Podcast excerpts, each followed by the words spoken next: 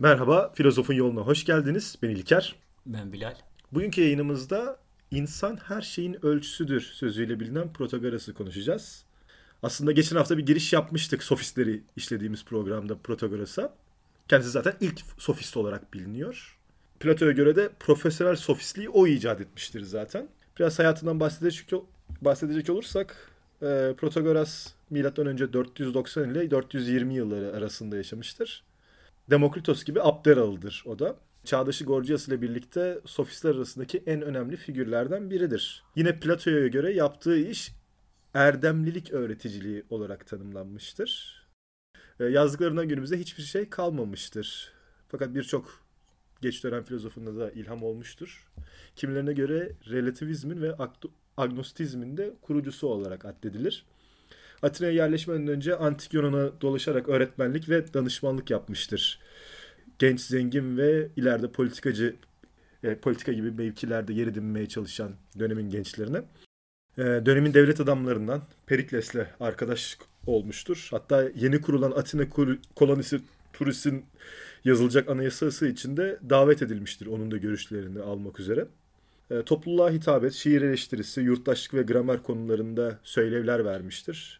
Biraz evvel söylediğim gibi de genelde dinleyicileri Atina'nın en zengin elitleridir diyelim ve onun hakkında size çok daha doyurucu ve geniş bilgi verecek olan Bilal'e sözü bırakalım. Bu programda Protagoras ve e, Gorgias'tan bahsedeceğiz. Önce Protagoras'tan biraz e, aslında Protagoras'tan uzunca bahsedeceğiz. Gorgias'tan bahsedecek çok şeyimiz yok ama Protagoras'tan üzerinde bolca konuşmamız gereken bir e, sofist. Elimizdeki kaynaklardan Tanrılar üzerine adlı bir eseri olduğunu ve ona yöneltilen Tanrı tanımazlık suçlarının kaynağının da bu eser olduğunu biliyoruz. Bu eserden elimizde birkaç tane e, fragment kalmıştır. Şu bunu okumak gerekirse Tanrılara gelince onların ne var olduklarını ne var olmadıklarını ne de ne şekilde olduklarını biliyorum. Çünkü bu konuda bilgi edinmeyi engelleyen çok şey var. Onların duyularla algılanmamaları ve insan hayatının kısalığı diye not bize e, Protagoras. Bu tanrılarla ilgili lafın da onun ilk agnostik tavrını yani bilinmezce tavrın olduğunu görüyoruz. E, gnostik bilgi demektir. Gnostizm antik Yunanca'da. A, a, a ile başlayan kelimeler de antik Yunanca'da genelde olumsuzluk ekidir. E, yani İngilizce'de non vardır. Hatta İngilizce'de yine a harfi olumsuzluk ekliyor bazı kelimelere. Gnos bilinen, bilinen agnos da bilinmeyen, bilinmeyen. anlamına geliyor. Bu yönüyle ona agnostik deniyor. Yani agnostik demek de Tanrı'nın var olması veya var olmamasını hakkında bilinemeyeceğini iddia eden teolojik görüşe agnostizm denir. Tanrılara gelince ne onların var oldukları ne de var olmadıkları ne de ne şekilde olduklarını biliyorum. Çünkü bu konuda bu konuda bilgi edinmeyi engelleyen çok şey vardır demiş. Bunlardan biri de bunların biri onların duyularla algılanmamaları. En önemli sebep bu zaten.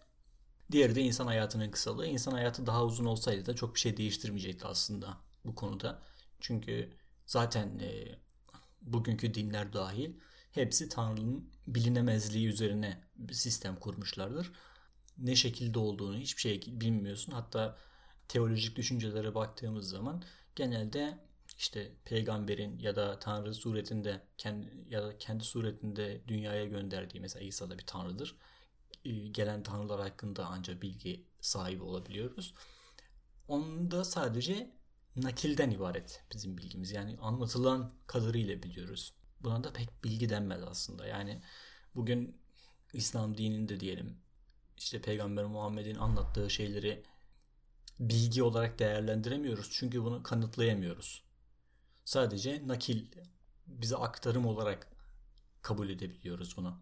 Eğer biz o bilgileri alıp gerçekleriyle kıyaslama imkanımız olsaydı mesela cennet diye bir yer var. Al bak cennet işte burası. Hani o zaman bilgi diyebileceğimiz seviyeye gelebilecekti onlar. E, tabii o dönemde böyle peygamberler söz konusu değildi. O dönemin e, dünyasını, dini dünyasını Homeros'un ve Hesiodos'un kurduğu yazdığı mitler aracılığıyla, efsaneler aracılığıyla e, bir din anlayışından bahsedebiliyoruz o dönemde.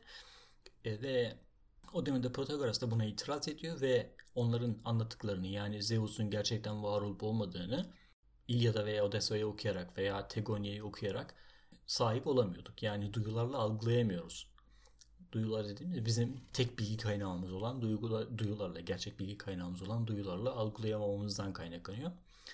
Tabii böyle demem biraz yanlış oluyor. Yani akıl da bir bilgi kaynağıdır. Yani akıl kendisi bilgi üretebilir. Sadece duyular değil tabii ki. Ama duyularla algılanamamaları sebebiyle onların bilinemeyeceğini, var olmalarını veya var olmamalarını bilinemeyeceğini söylüyor Protagoras. Bundan dolayı da kafir yani dinsiz olarak ilan ediliyor ve öldürülmeye çalışılıyor ve bu yüzden de Atina'dan kaçmak zorunda kalıyor Protagoras. Tabi muhtemelen uzun süre Atina'da yaşamış. Epey sayıda kitap yazdığını biliyoruz Protagoras'ın. Ama maalesef bunların hiçbir elimizde yok. Sadece böyle birkaç tane fragman var elimizde. Onun bu e, çığır açıcı dini yaklaşımı daha sonra e, geç dönem e, sofistlerinde e, ateizmin de ilk örneklerini görmeye bize itecek. E, geç dönem filozofları bu konu hakkında daha çok kafa yormuş gibi görünüyorlar. E, bunun haricinde yine Protagoras'ın bize bugüne kadar en önemli değişi de bütün şeylerin ölçüsü insandır. Var olanların var olmalarının ve var olmayanların var olmamalarının değişi. Bu Hakikat veya Kesin Kanıtlar isimli kitabındandır. Burada ayrıca herhangi bir şey bana nasıl görünüyorsa benim için öyledir. Sana nasıl görünüyorsa senin için de öyle. Üşüyen için rüzgar soğuktur, üşümeyen için ise soğuk değildir.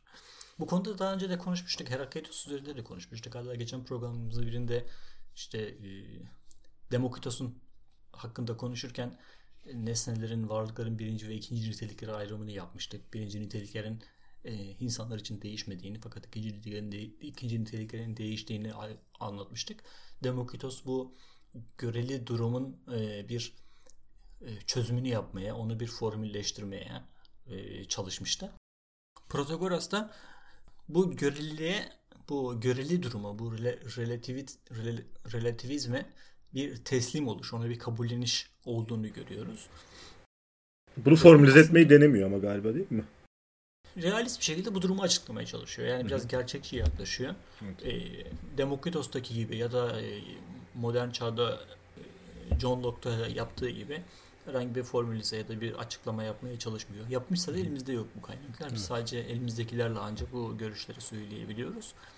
Ve burada esas e, ayırıcı nokta iki tane sözün ayrı ayrı üzerinde konuşmamız gerekiyor. İlkini, ilkini tekrar, ilk aktarımı, ilk fragmanı tekrar okuyayım. Bütün şeylerin ölçüsü insandır. Düşününce de ya gerçekten de öyle değil mi aslında falan diyoruz yani. Her şeyin ölçüsü insandır. Yani ölçüyü biz belirliyoruz. Her şeyde. Ne olursa olsun. Bunun tam tarsın, bunun tam karşısında olan düşünce de her şeyin ölçüsünün tanrı ya da doğa olmasıdır aslında. Ama baktığımız zaman yani gerçek kullanım alanlarına baktığımız zaman bizim neyi değerlendiriyorsak değerlendirelim o ölçüyü, miyarı, her şeyi biz kendimiz oluşturuyoruz. Çıkış noktalarını neye göre, hani neye göre, kime göre diye bir laf var ya. Neye göre, kime göre, bize göre, insana göre yani. Sofistlerin ayrıcı noktası da bu zaten. Yani bunun en sonunda farkına varmak, insan dışında, insan varlığı dışında dışarıda bir varlığın olduğunu e, kabul etmek ve bütün her şeyi bu dış varlığa göre ayarlamaktan vazgeçiyor Protagoras. Yani buna bir tanrı diyebilirsiniz, doğanın kendisi diyebilirsiniz. Bütün ölçünün onu belirlediğini dair düşünceyi bunu reddediyor ve bütün ölçüyü, her şeyi insanın temel aldığını ve bu geleceğe çok ilham olmuş düşünce var olanların var olmalarının ve var olmayanların var olmamalarını. Biz varlığa bir şeyler atfederiz nesnelerden bahsediyorum. Tamam mı? Mesela bir ağacın ağaç olduğunu biz söyleriz. O ağaç kendinin ağaç olduğunun farkında değildir. Doğa onun ağaç olduğunun farkında değildir. Onun özelliklerinin farkında değildir. Ee, ona ismi biz koyarız. Ağaç deriz, gürgen deriz, meşe deriz, palamut deriz. Bir isim koyarız ona. Onunla ilgili özelliklerini biz e, tasnif ederiz, biz e, sıralarız. Bunlar insan dışında kendiliğinden var olan şeyler değildir. Yani bu çok basit. İnsan dışında var olduğundan var olduğunu zannettiğimiz nesnelerle ilgili düşünceleri ve bilgileri bile biz insanlar belirleriz aslında. Ve biz bir şeyleri var ederiz. Yani biz farkına vardıktan sonra bazı şeyler fark olur, var olur. Mesela atom, atomun var olduğu düşüncesi. Yani gerçek anlamıyla 18. yüzyıla kadar geldiğimiz zaman atomun var olduğunu bilmiyordu insanlar. O zamana kadar atom yok muydu? Ya da hücre, yani biyolojinin gelişmediği bir dönemde şey yok muydu yani? Ya da bilim yok muydu? Hani daha doğrusu bilimsel kanıtlar ortada yok muydu? Vardı hepsi. Ama biz insanlar onun farkına varıp, onları isimlendirip, onlara bilgiler atfedinceye kadar bizim için var değillerdi onlar. Biz onları var etmeye başladık. Protagoras'ın çığır açıcı düşüncesi aslında burada yatıyor. Gerçeği biz yaratıyoruz bir anlamda. Bir gerçeklik yaratıyoruz. Kendi kendimiz bir gerçeklik yaratıyoruz ve o gerçekliğin içerisinde yaşıyoruz. Ve bizim yok dediğimiz şeyler de yok oluyor bir anda. Mesela tanrılar. Antik Yunan'a gittiğin zaman tonlarca tanrı vardı. Her şeyin tanrısı vardı. Bugün gidiyoruz onlar artık efsane diyoruz. Tanrılar yok diyoruz. Tanrıları yarattık insanlar olarak. Sonra tanrıları öldürdük Nietzsche'nin deyişiyle. Biz insanların onları kabul ettiği düzlemde var oluyorlar. Hı hı. İşte zaten şeydir bir çok meşhur bir tartışma konusudur. Tar- tanrılar mı insanları yarattı, insanlar mı tanrıları yarattı diye. Protagoras'a göre insanlar yarattı. İşte bu düşünce yani günümüzde de bu fenomenoloji olarak giriyor hayatımıza. Fenomenler artık gerçek kabul edilmeye başlanıyor. Ama fenomenleri de yaratan biziz. Yani modern felsefeden bahsediyorum yani. Post gerçekçilik. Bu da yine insanların uydurduğu şeyler. Yani bugün sosyal medya veya medya aracılığıyla bazı gerçeklikler yaratılıyor. Ve insanlar o gerçekliğin içinde yaşıyor. Hani sadece şeyden bir bilgisayar oyunu ya da bir filmin gerçekliğinden bahsetmiyorum. Medya gerçek anlamıyla bir gerçek dünya yaratıyor. Kitapların dünyası, gazetelerin dünyası ve insanlar bu dünya içerisinde yaşıyorlar. Protagoras işte bunun ilk şeyi fark etmiş bunu o dönemde. Ve e, bunun üzerine düşünmüş bir sofist. Bu yönüyle çok önemli. Sonra bir de bu görelilik söz konusu. E, herhangi bir şey bana nasıl görünüyorsa benim için öyledir. Öyle değil mi? Yani bize göründüğü gibi değil midir her şey? O bize göründüğü yani geçen programda da biraz kaydettik, konuşmuş. Biz gerçekliği olduğu gibi kabul etmeye çok alışığızdır. Yani hazıra konmayı çok e, kolay kabul ederiz. Ve gördüğümüz şekliyle biz gerçek kabul ederiz.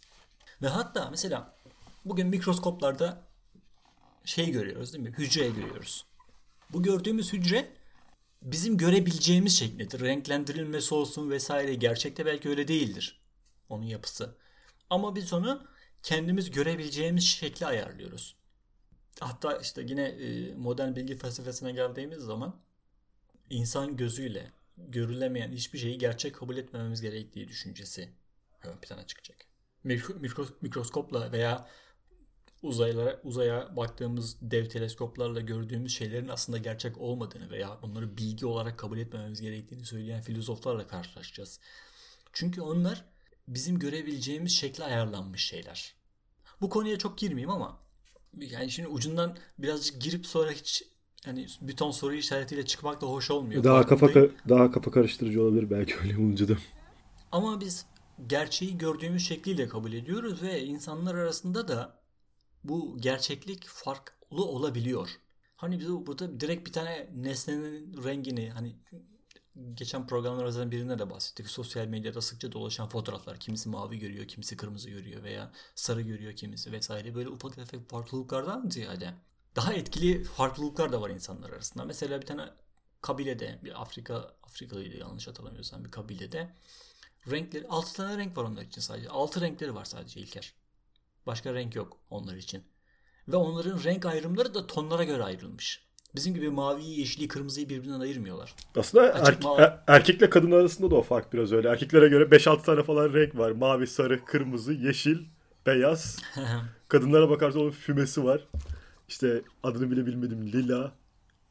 Ya, o 20, bütün kadınlar 25, için geçerli 30, değil. 25-30'a kadar çıkabiliyor genelde. O o bütün kadınlar için geçerli değil.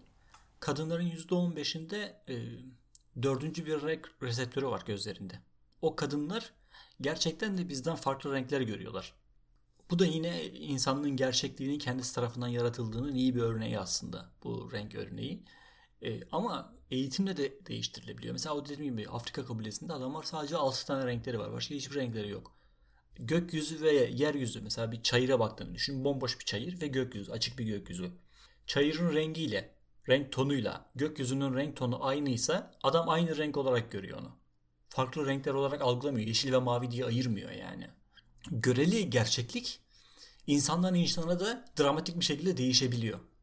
Bunun içine bir de hastalıklar. Mesela beyinde bazı hasarlar gerçekleştiğini düşündüğün, düşünelim. İnsanların beyinlerinde bazı hasarlar. Mesela bu renk işte kadınlardaki dördüncü renk reseptöründeki örneğindeki gibi bir farklılık olduğunu o farklılıkları hesaba kattığımız zaman ortaya insan sayısınca gerçeklikler ortaya çıkacak bir anda. Ve bunun tabi bu kadar ayrıntılı bir şekilde işlenmiş mi Protagoras bilmiyoruz ama insandan insana gerçekliğin değişmesi, algısı çok önemli. İşte birisi için rüzgar, üşüyen biri için rüzgar serinken e, terleyen bir insan için aynı rüzgar sıcak esiyor olabilir. Üzerindeki kıyafetten etkili olabilir, yaşadığı coğrafyadan kaynaklanıyor olabilir. Veya mesela bir kutup ayısı için. Kutup ayısı için soğuk değil yani onun yaşadığı coğrafya. Normal sıcaklık ama biz oraya gittiğimiz zaman hele bir korumasız bir şekilde kalırsak donup öleceğiz yani soğuktan ama kutup ayısı için soğuk değil orası. Kutup ayısı bir şekilde yaşamaya devam edebiliyor ya da bir penguen için. Soğuk ve sıcak artık dikkate alınmayacak değerler olarak karşımıza çıkabiliyor bizim. Protagoras o yüzden önemli. Yani bunları ilk fark eden ortaya atması. Evet. Tabii bu söylediğimiz şey yani onun bu kuramı ilk başta bilgi kuramını, epistemolojiyi ilgilendiriyor gibi görünse de aslında e, bize varlık kuramı hakkında da bir parça bilgi vermiyor değil. E, buradan anlayacağımız şey bilgiyi duyu organlarımızla elde ettiğimizdir. Yine Protagoras burada varlık bize görünendir varlık görünüştür diyecek. E, Platon da aslında bütün felsefesinin yani Platon da zaten bu düşünceye karşı çıkacak ve e, bilginin kaynağının akıl olduğunu söyleyecek. Ve esas varlığı da akılla kavranan idealardan ibaret olarak görecektir. Protagoras benim gördüğüm şey gerçektir diyecek. Yani tam bir fenomen fenomenolojist yani bir, bir fenomeni varlık gerçek olarak kabul edecek. Fenomen dediğimiz şey görünendir bize. Algıladığımız şeylerdir. Platon da bunun aksini iddia edecektir. Görünen yanıltıcıdır. Gerçek, doğru bilgiyi biz ancak akıllımız elde edebiliriz ve akılla kavranan gerçeklik de işte mesela Parmenides'te de görmüştük bunu. Gerçeklik, doğruluk ancak akılla kavranabilir diyecek Platon'dan.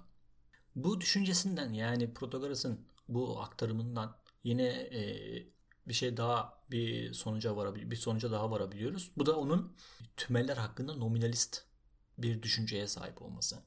Şimdi biraz geri tümeller neydi? Tümeller genel kavramlara tümeller diyoruz. Mesela kedi. Bütün kedileri kapsayan genel bir kavramdır. Mesela güzellik. Bütün güzel şeyleri kapsayan, güzellik dediğimiz zaman aklımıza gelen her şeyi özet şeklinde yani tek bir şeydir güzellik dediğimiz şey. Tümel bir kavramdır. Hayat mesela tümel bir kavramdır. Masa mesela masa tümel bir insan tümel bir kavramdır. Doğruluk tümel bir kavramdır. Genel ifadelere tümel diyoruz. Bu tümel kavramı hakkında sözlüklerinize bakıp biraz okumanızı tavsiye ediyorum. Çünkü özellikle orta çağa geldiğimiz zaman müthiş bir tümeller tartışması göreceğiz. İslam felsefesinin de çok göbeğinde olacak bir tartışmadır hani kulak arkası etmemeniz gerekiyor. Tümelin ne olduğunu, ne anlama geldiğini iyi öğrenmeniz gerekiyor. Tümeller hakkında insanlar birkaç tane farklı görüş var. Bir tanesi idealist görüştür. Bu Platon'u temsil eder. Platon der ki tümeller gerçektir. Yani insan dışında bir gerçekliğe sahiptir. İdealar diyecek bunlara. Mesela güzellik diyorum. Güzellik diye gerçekten bir şey var mı İlker? Yani biz onu öyle tanımladığımız için var. Tam sorduğum anlamıyla güzellik diye bir şey var mı gerçekten var. de? Gerçek bir şey mi bu? Yani kavramlarda yaşayan bir şey. Yani güzellik değil. Dış yani, dünyada ya bizim güzel bir şey yani şöyle, şöyle söyleyeyim güzel bir şey gösterince o güzel oluyor ama tümel bir kavram olarak güzellik adı üstünde bir, bir, bir kavram bizim biçtiğimiz bir şey. Bir, ilk söylemeye çalıştığım da orada aslında. Yani şimdi net cevabı almaya çalışıyorum. Dış dünyada gerçek anlamıyla güzellik diye bir şey var mı? Var. Hayır. Nesnel olarak.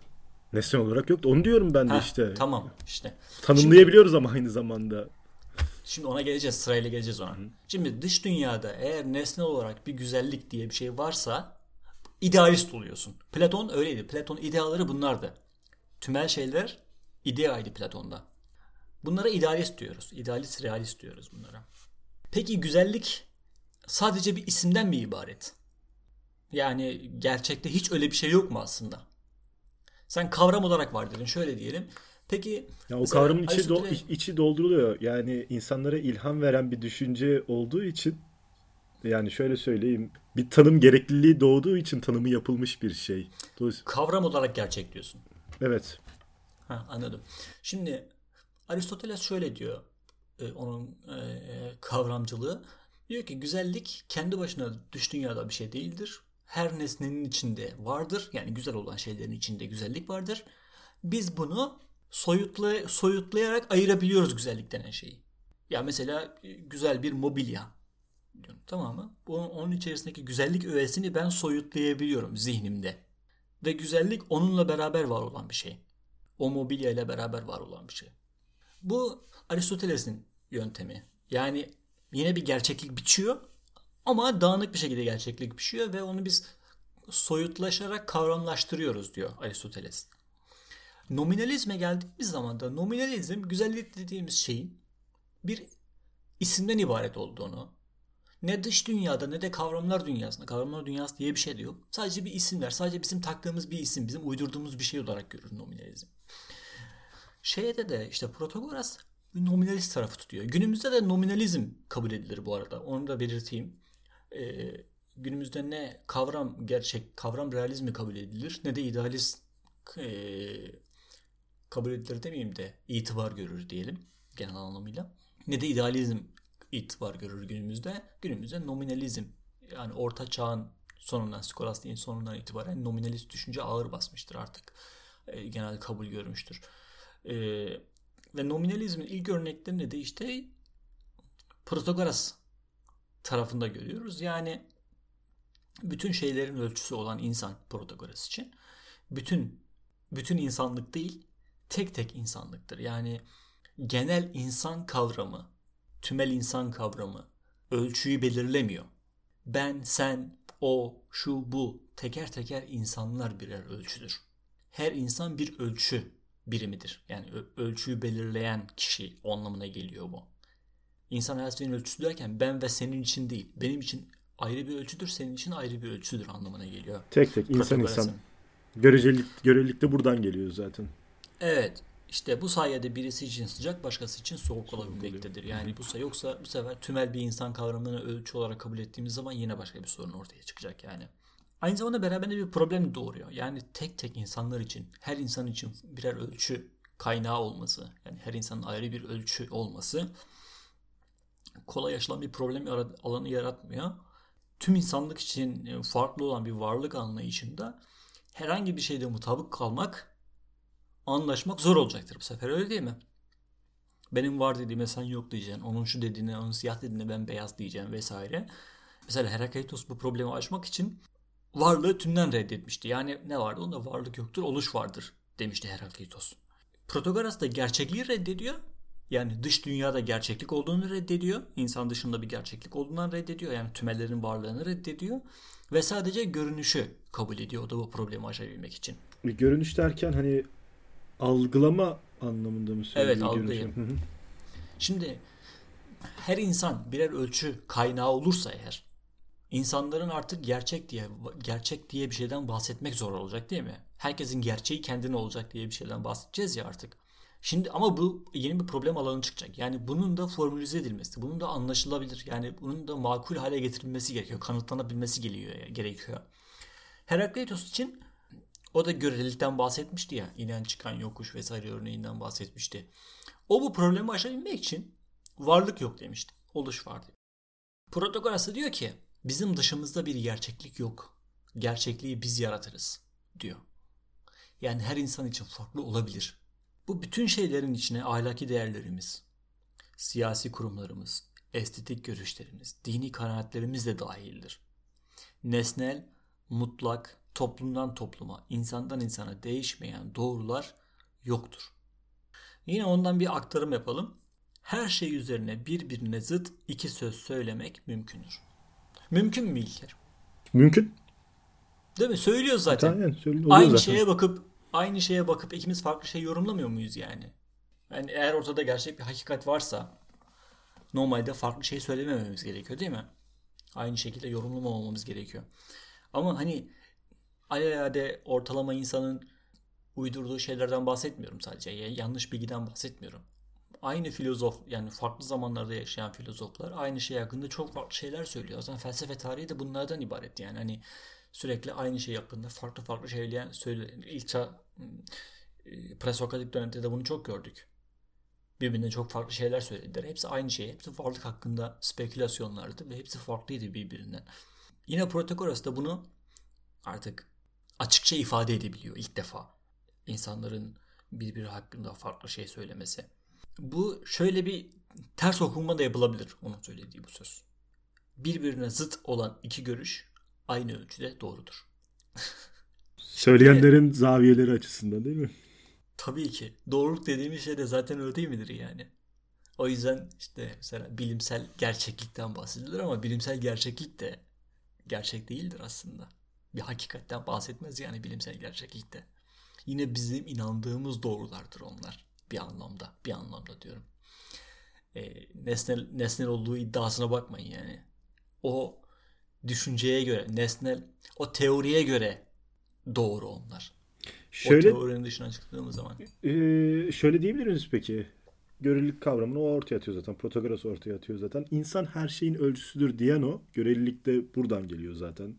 Onun felsefesinde. E, Birbirine Evet. zıt olan iki şey aynı ölçüde doğrudur. Çünkü bunu ölçen iki insandır. Yani iki insan derken onu, onu ölçen de insan. Onu söyleyen de onu söyleyen de insan. Onun zıttını söyleyen de başka bir insan. Evet aynen öyle. Bu sonuca varıyor. Tabii bunlar hep böyle kısa deyişler olduğu için uzun uzun açıklamalar yok elimizde. Yani, Yani bir, iki, biz bu sonuçlara varıyoruz. bir iki fragmanla yola çıkarak değil mi? Evet. Fragman, fragmentten. Evet. Bu her şeyin ölçüsünün insan olması prensibi siteler, siteler, devletler için de geçerli. Şöyle bir aktarım var yine. Politikada da güzel veya çirkin olan, adil veya adaletsiz olan, dine uygun veya dine aykırı olan, her site için gerçekten onun öyle gördüğü ve kendisi için yasal ilan ettiği şeydir. Ve bu konularda bireyden, bireylerden bireye olduğu gibi siteden siteye de bir, bir bilgelik farkı yoktur. Günümüze bakalım. Türlü türlü yönetim sistemi var değil mi dünyada şu anda? Farklı farklı ülkelerde. Bunlardan bazıları doğru bazıları yanlış olmak zorunda. Eğer gerçek bir hakikatten bahsediyor olsaydık. Mesela Çin'e gittiğimiz zaman bu evet ya biz yanlış yönetildiğimizi biliyoruz diyorlar mı bu adamlar yani? Ya da krallığa gidip krallığın yanlış olduğunu biliyoruz ama nedense yanlışlığı ısrar etmek istiyoruz diyorlar mı yani bunlar? Doğru onlar için. Kralın bizzat kendisiyim ama bu ne biçim bir müessese böyle. Değil mi? Demokrata gittiğimiz zaman demokrasinin de türleri var. Mesela partiler, siyasi partilerin iyi örneği bunların yani. Aynı ülkede mesela bir e, işte sağcı parti ile solcu parti. Bunlardan bir tanesi yanlış olmak zorunda en azından yani. İkisi de yanlış olma ihtimali çok yüksek tabii.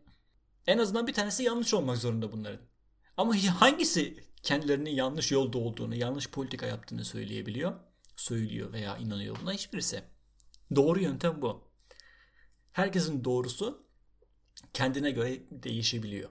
Çünkü o doğruları yaratan, o gerçekliği de sen kendin yarat. O doğruları ortaya koyan yani doğru olması sonucuna vardığın gerçeklikleri de sen kendin yaratıyorsun. Herkesin doğrusunun e, farklı olabilmesi düşüncesinin politikaya, sitede, siteler arasında devletlere uygulanması da e, o site içerisindeki yasalara, yasanın da ko- konan yasaların da evrensel bir doğru, doğruluk e, iddiasında olmadığını karşımıza çıkarıyor. Yani bugün uluslararası hukukta bazı konularda uzlaşmış bulunmakla beraber buna çok aykırı duran ülkelerde de var. Zaten uluslararası hukuk dediğimiz şey aslında gerçekten var olmayan bir şey. Kimsenin oturup anlaşma imzaladığı, beraber bir hukuk kurallarına tabi oldukları falan söz konusu değil ancak ikili anlaşmalarla çoğunlukla yürütülüyor. İşte bazı Avrupa Birliği veya insan şey, Birleşmiş Milletler gibi bazı neredeyse artık e, evrensel olarak karşı çıkılamayacak derecede basit e, ilkel konularda ancak uzlaşabiliyor insanlık e, şu anda. Günümüzde bile böyle maalesef. E, doğrular bu kadar farklı olacakken haliyle herkesin yasası da farklı. Yani bugün bir Amerika'da yargılandığınız zaman aynı suçtan dolayı Amerika'da yargılandığınız zaman farklı ceza alıyorsunuz. Türkiye'de yargılandığınız zaman farklı yargılanıyorsunuz. Farklı bir ceza ile farklı bir ceza alıyorsunuz. Bazen ceza bir suç bile olmuyor yani. Bugün Danimarka'da gidin bir köpek öldürün. Yıllarca hapiste yatarsınız. Ülkeden kovulursunuz. Ama Türkiye'de kimse size hiçbir şey almaz. En fazla çevreyi kirletmekten 120 lira falan ceza keserler yani. Hukuk sistemi de işte toplumdan topluma değişiyor. E, hal böyle olunca her sitenin, her toplumun ahlaki, siyasi doğrusu kendine ve kendisiyle sınırlı olacaktır. E, ne kadar site varsa o kadar oh, ahlak anlayışı yani yasa anlayışı ve o sitelerin, o devletlerin de yurttaşları arasında uzlaşma devam ettiği sürece de bu böyle devam edecek. Değil mi? Yani bizim bir araya olmamız, bizim devlet haline gelmemiz bir toplumsal uzlaşma, bir toplum sözleşmesiyle ortaya koyuyor. Ve bu toplum sözleşmesinin anayasa yani, yani tabii herkesin e, uzlaşısı ile mümkün olabiliyor bu e, e, toplum. Yani bugün Türkiye'de Cumhurbaşkanlığı kurumunu toplumun yarısı ben tanımıyorum derse artık bir toplumsal düzenden bahsetmemiz de imkansız olacaktır. Yarısı ben padişahlık istiyorum, yarısı ben krallık istiyorum der. E, direkt o ülkenin yasalarına tabi olmayı reddeder. Sonuçta şiddet uygulanmak durumunda kalacak, zorla yapılacak bazı şeyler ama e, bu görelilik de aşmanın en en kolay yolu işte uzlaşıyla mümkün oluyor. Günümüzde tabii çok daha büyük topluluklardan bahsediyoruz. O dönemde daha düşük nüfus sitelerden bahsediliyordu. İnsanların doğrudan yönetime en azından söz söyleme hakları oluyordu. Bu sayede uzlaşı daha kolay olabiliyordu. En azından küçük e, toplum toplumların küçük bir kesim tarafından. Çünkü toplumun %70'i köle.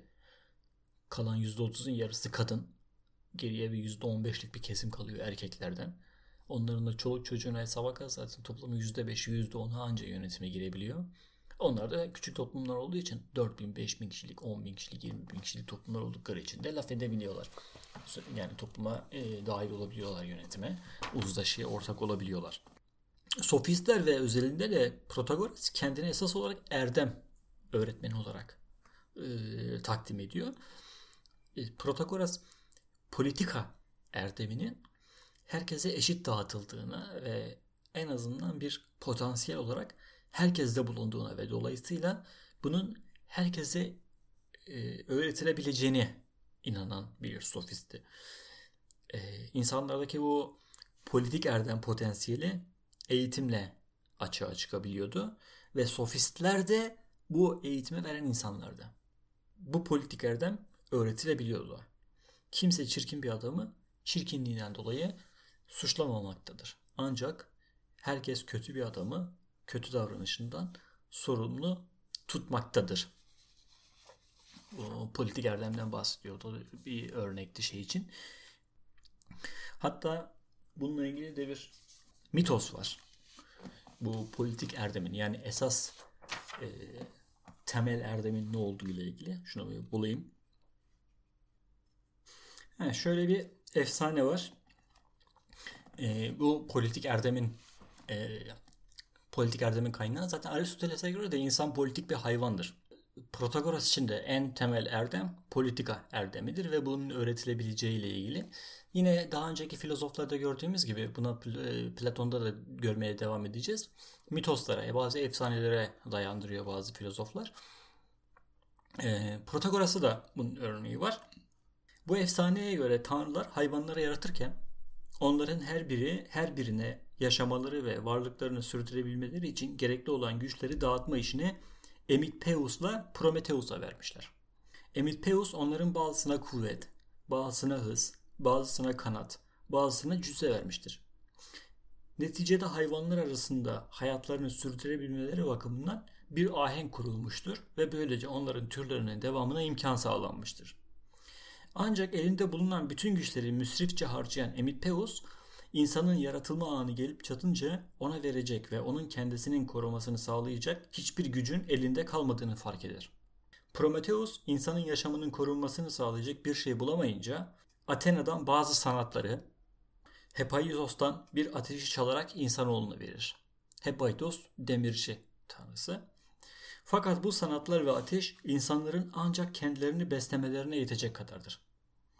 İnsanlar dağınık yaşamakta, kendilerinden daha güçlü hayvanlara yem olmaktadırlar. Kendilerini korumak için bir araya gelmelerine, gelmeye, şehirler kurmaya yeltenmekte fakat politik sanata ve erdeme sahip olmadıkları için birbirleriyle kavga etmekte ve tekrar dağılmaktadırlar. Bunu gören Zeus, insan soyunun tükenmemesi için insanlara Hermes aracılığıyla en önemli gücü, edep veya utanma ile doğruluk veya adalet, dike duygusunu gönderir. Bunları dağıtmakla görevli olan Hermes, Zeus'a onları insanlara diğer sanatlarda olduğu gibi farklı miktarda mı yoksa herkese eşit olarak mı dağıtılması gerektiğini sorar. Zeus diğer sanatlardan farklı olarak bu iki duygunun veya gücün bütün insanlara eşit olarak pay edilmesini emreder. Böylece insanların bir araya gelmeleri ve barış ve dostluk içinde topluluklar, siteler kurmaları mümkündür. Protagoras'ın yaptığı şey de bu insanlara tanrılar tarafından verilen politik erdem yani adalet duygusu ve utanma duygusu eğitim sayesinde açığa çıkarması mümkün oluyor.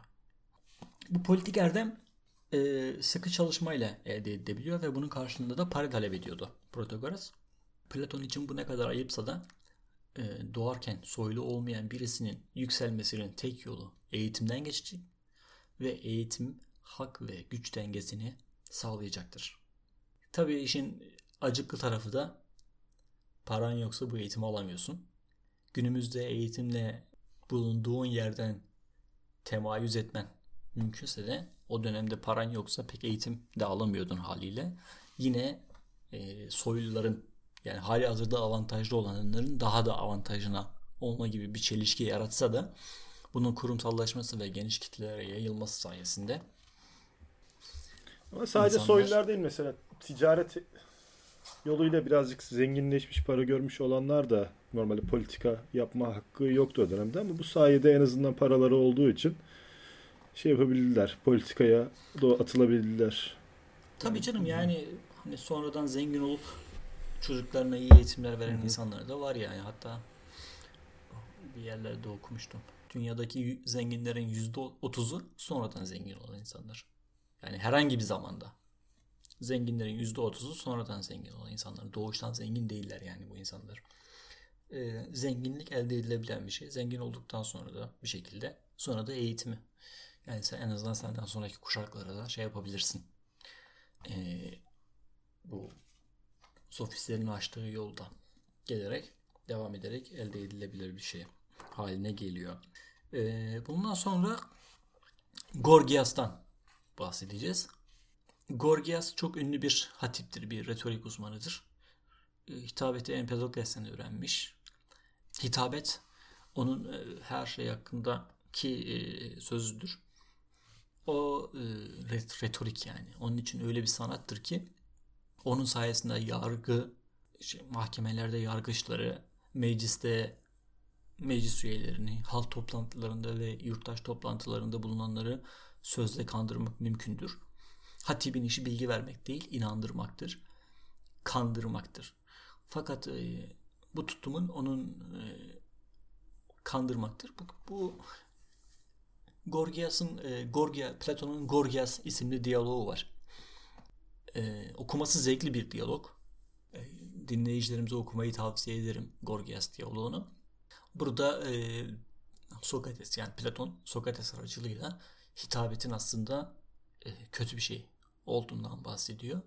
Hitabetin aslında insanları kandırmaya yarayan bir şey olduğunu söylüyor. Gorgias da tam aksini ispat etmeye çalışıyor. Tabii ki Sokrates haklı çıkıyor. Şaşırtıcı bir şekilde.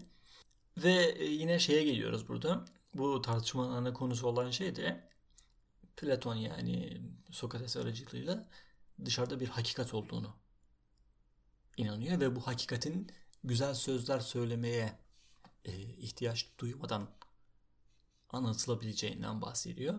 Gorgias da böyle bir hakikat olmadığını, insanların Protagoras'ta olduğu gibi bir gerçekliğe ikna edildiğinden bahsediyor uzunca. E, tabii çok basit akıl yürütmelerle Gorgias haksız duruma düşürülüyor diyalog içerisinde defalarca.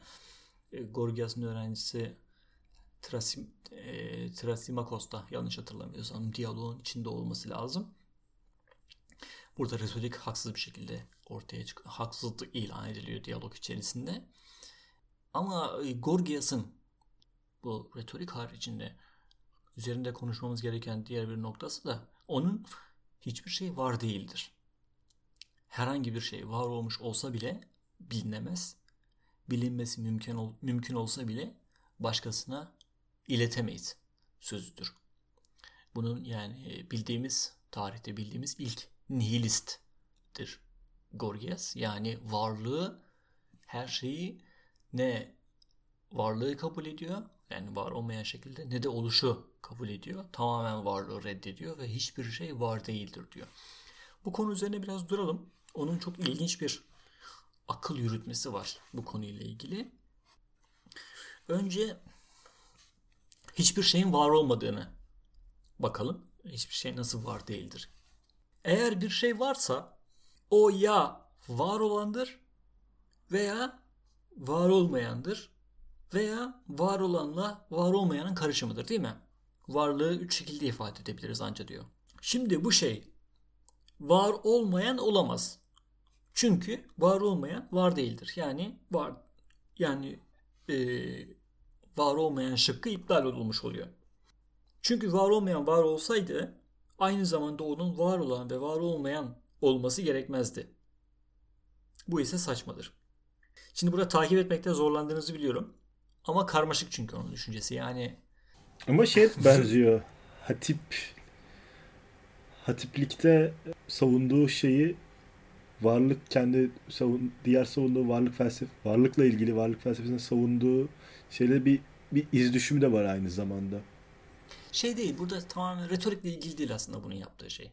Yani burada mantık akıl yürütme uyguluyor burada. Hak veriyor, hak veriyorsun da aslında bir yerde. Tekrar başlıyorum. Şimdi eğer bir şey varsa yani varlık varsa bir şey derken varlık varsa üç şekilde var olabilir. Bir var olandır ya varlık vardır. İki var olmayandır yani varlık yoktur. Üç var olanla var olmayanın karışımıdır. Yani Herakleitos'taki gibi oluştur. Tamam mı? Var olan şey Parmenides'in iddia ettiği şeydi. Var olmayan şey kendisinin iddia ettiği şey. Var, ol, var olanla var olmayanın karışımı da Herakleitos'un iddia ettiği şey. Yani oluş.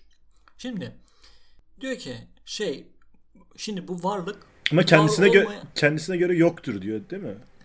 Ha, ha, şimdi ama bir göreli burada bir e, Protagoras'ta olduğu gibi bir görelilik mi kastetmek istediği şey aynı zamanda ona göre vardır bana göre yoktur şeklinde bir şey mi söylemek istiyor yoksa ihtimaller şimdi üzerinde o, mi duruyor? Şimdi o hiçbir şey var değildir diyor. Tamam mı? Ama Kendi şimdi bu akıl yürütmesine Şimdi bu akıl yürütmesine bakacağız tamam mı? Şimdi diyor ki önce varlık var olmayan olamaz diyor.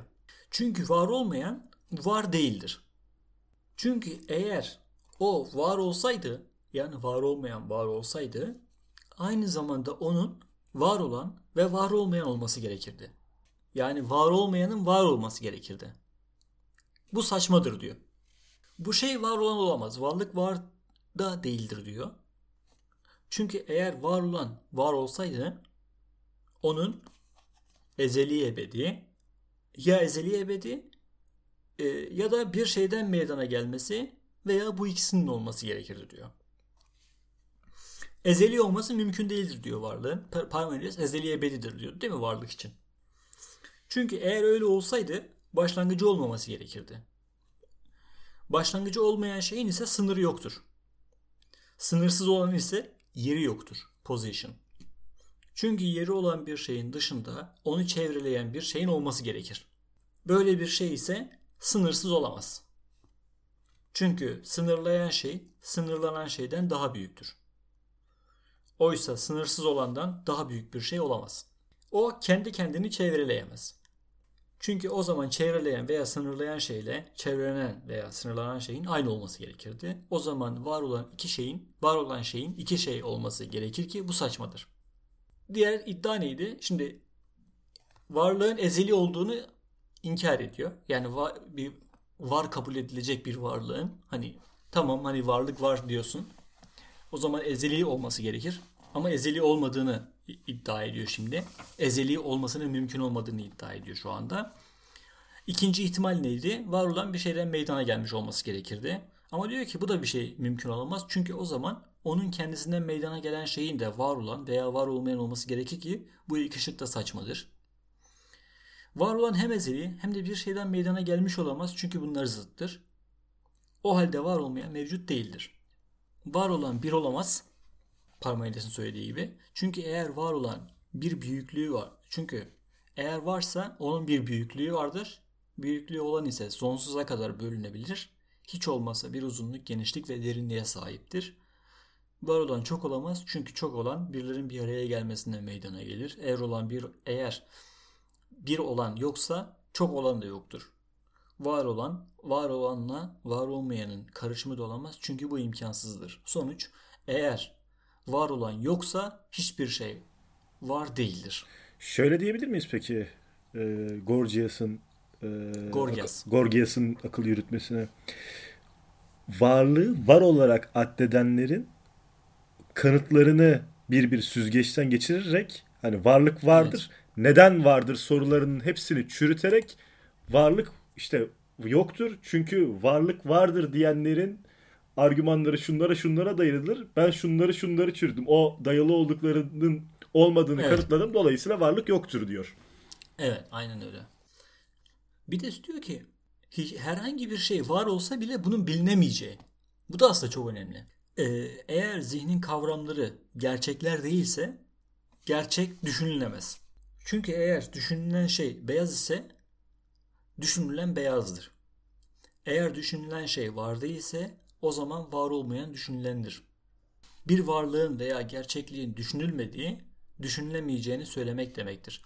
Şöyle bir şey, o diyor ki ben diyelim ki bir bardak düşünüyorum. Benim zihnimde de bir bardak var olması gerekir ki onu kavrayabileyim demeye getiriyor. E bu da mümkün değildir haliyle. O zaman ben bardağı olduğu gibi zihnimde oluşturamadığım için yani sadece kafatası içerisinden bahsetmiyorum yani. Tamam mı? Bir anlamda varlık bizim içimizde de, zihnimizde de, akıl dünyamızda da var olması gerekiyor. Hani şeydir, bir tane söz vardı eğer e, düşündüğümüz şeyler gerçek olsaydı, yani aklımızdaki şeyler, ateş bizi yakardı falan diyordu bir filozof. E, böyle bir kavrayışa sahip olmadığımız için de hiçbir şeyin aslında bilinemeyeceğini iddia ediyor. Üçüncü tezde herhangi bir şeyin düşünülmesi veya bilinmesi mümkün olsa bile bu bilginin başkasına iletilemeyeceği düşüncesidir. Diyor ki var olan şeyler duyularla algılanan şeylerdir. Görmenin konusu görme ile kavrananlar, işitmenin konusu da işitme ile kavrananlar ve bunlar yani görme ve işitme birbirlerinin konularını kavramazlar.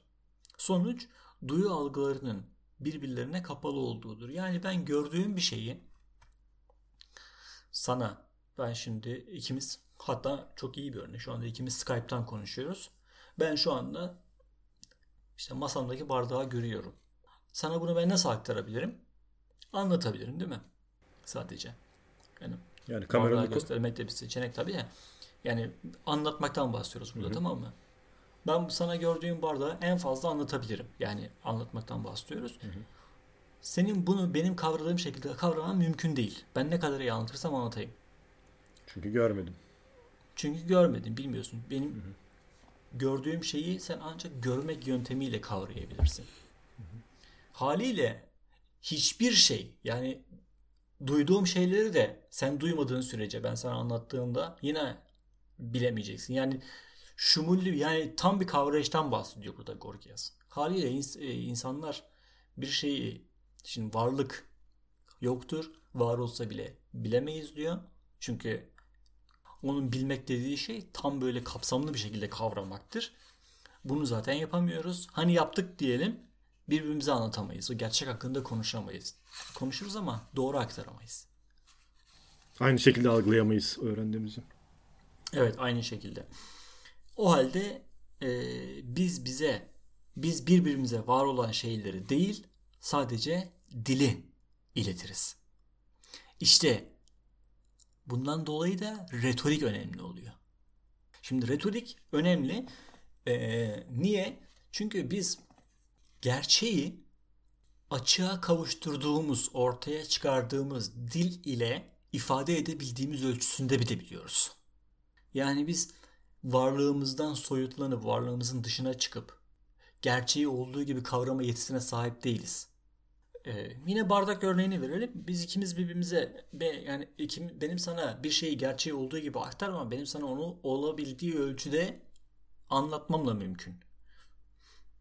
Ve ben dili ne kadar iyi kullanırsam sana gerçeği oldu, en yakın şekilde o kadar iyi aktarabilirim.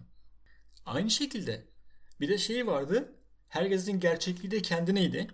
Bir görelilik de söz konusu. Ve bu göreliliği de aktarabildiğimiz tek şey de dil.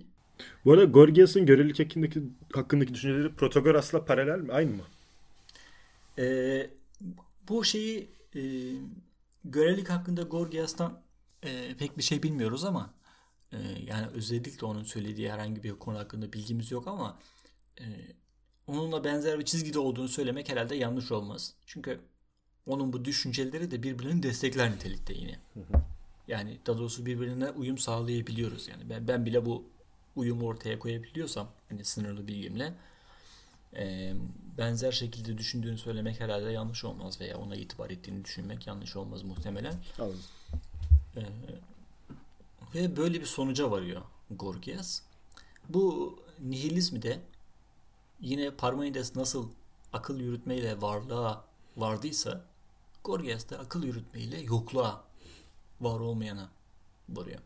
Hani ne kadar ger bir kişinin algıladığı gerçeği ne kadar ikinci kişi bilemezse de olabildiğince güzel aktararak hitabet yoluyla olabildiğince güzel gerçeğe o oranda yaklaştırır. mı Gerçek de işte ger- gerçek de şey işte gerçeği de biz yaratıyoruz aynı zamanda. Yani Protagoras'a baktığımız zaman gerçeği de biz yaratıyoruz. Bizim gerçek dediğimiz şeyi biz yaratıyoruz. No, Gorgias'a göre gerçek diye bir şey yok. Onu biz yaratıyoruz. Ve haliyle e, retorik de en azından bizim kendi ifademizi, kendimizi ne kadar açıkça yani yarattığımız gerçek de olsa onu doğru ifade edebilmek için de retoriğe ihtiyaç duyuyoruz. Evet. E, bu konu hakkında biraz daha çok konuşmak istiyordum da program bayağı uzadı. Günümüz felsefesine de çok hakim değilim. O yüzden günümüzden çok örnekler verip şey yapamıyorum. Daha açık izahını yapamıyorum maalesef.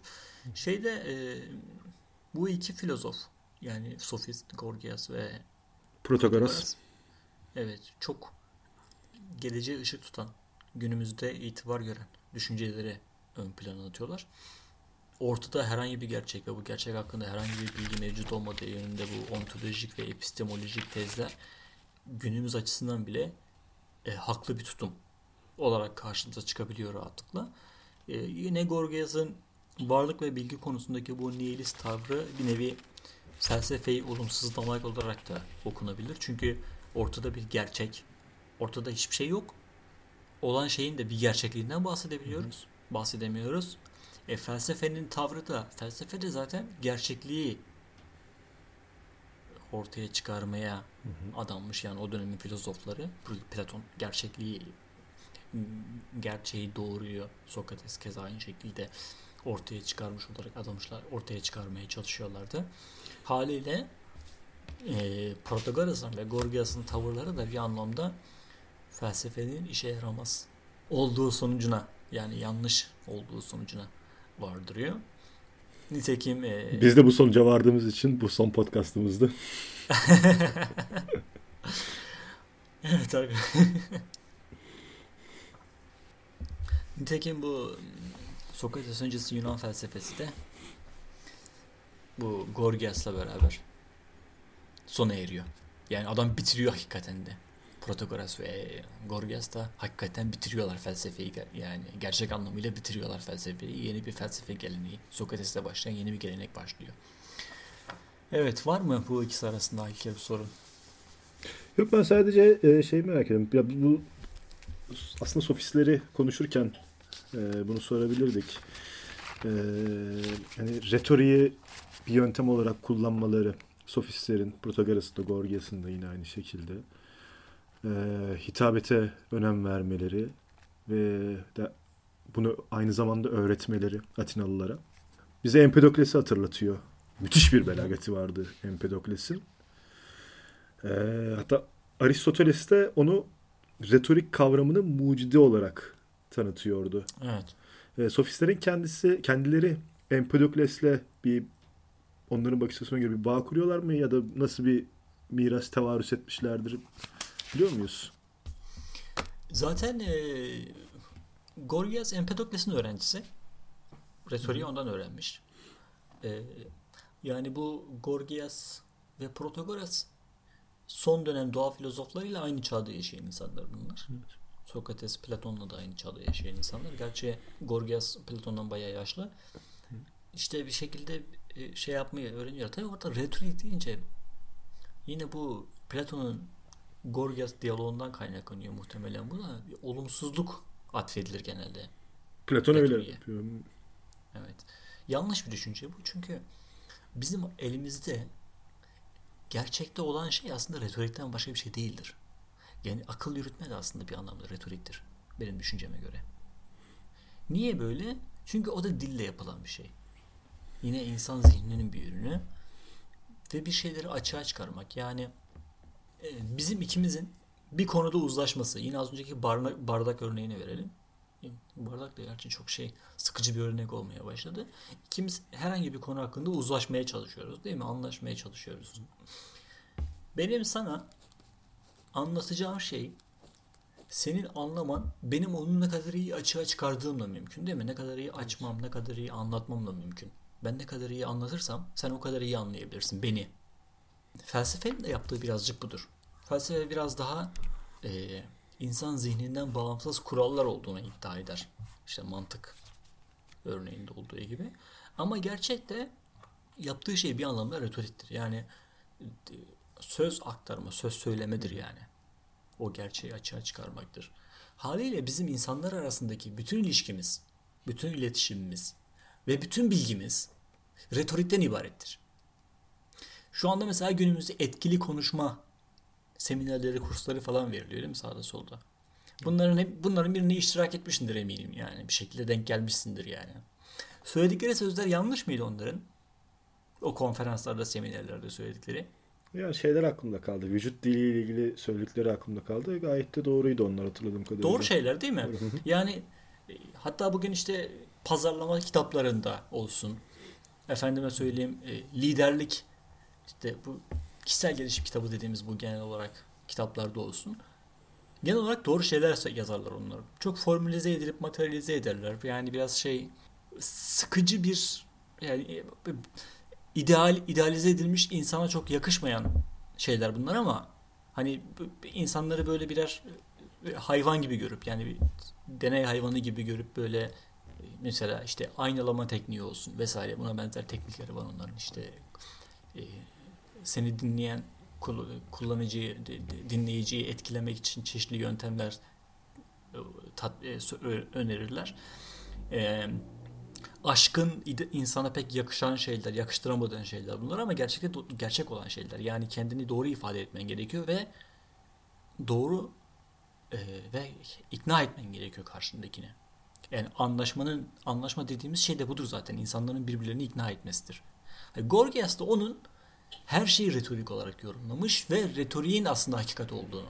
Çünkü hakikatte biz yaratıyorduk Protagoras'a göre ve yarattığımız hakikat de insanların birbirlerini ikna etmesi üzerindedir. Platon'un yaptığı şey de bizi ikna etmekti. Aristoteles'in yaptığı şey de bizi ikna etmekti. Yani burada Platon'un e, retoriği sorgulaması, ona kötü bir anlam biçmesi de beni düşünmeye sevk etti açıkçası. Şimdi e, Sokrates karşısında birisiyle ta- tartışırken bilmiyormuş gibi davranılmış. Evet. Bilmez Platon. o yine yine biz de bunu Platon'dan öğreniyoruz. Bilmiyormuş gibi davranıyor. Sonra A, tam anlamadım diyor. Şunu açar mısın şeklinde sorular soruyor. Ve e, sorular sorarak bilmiyor bilmeyen birisiymiş gibi sorular sorarak karşısındakinin argümanındaki zayıflıkların yine karşısındakinin farkına varmasını sağlıyor. Hatta sırf evet. bu yüzden Kierkegaard da Sokrates'e ironinin kurucusu olarak iddia biliyor. Çünkü söylediğin tam aksine davranıyor ya da bilmiyormuş gibi davrandığı için işte. Ama işte bu da bir retorik olmuyor mu sonuçta? Bu da bir yöntem Tabii tarzı ki değil retorik. mi? Evet. hı hı. Tabii ki retorik. Yani e, yani diyorum ya daha önceki programımızda da konuştuk. Yani sofistlerle filozofları ayıran gerçek bir şey yok ortada. İkisi de sofist veya ikisi de filozof o grubun yani. Birisi mantık diyor, akıl yürütme diyor. Bir tanesi retorik diyor. İkisi de aynı şeyi yapıyor aslında. O da bir çeşit retorik. Bu söylediğim şey biraz iddialı bir şey onu söyleyeyim yani. Hani bu gidip bir, bir felsefe hocasına retorikle mantık aynı şey midir diye sorarlarsa veya aynı şey olduğunu iddia edersen seni kovalar yani.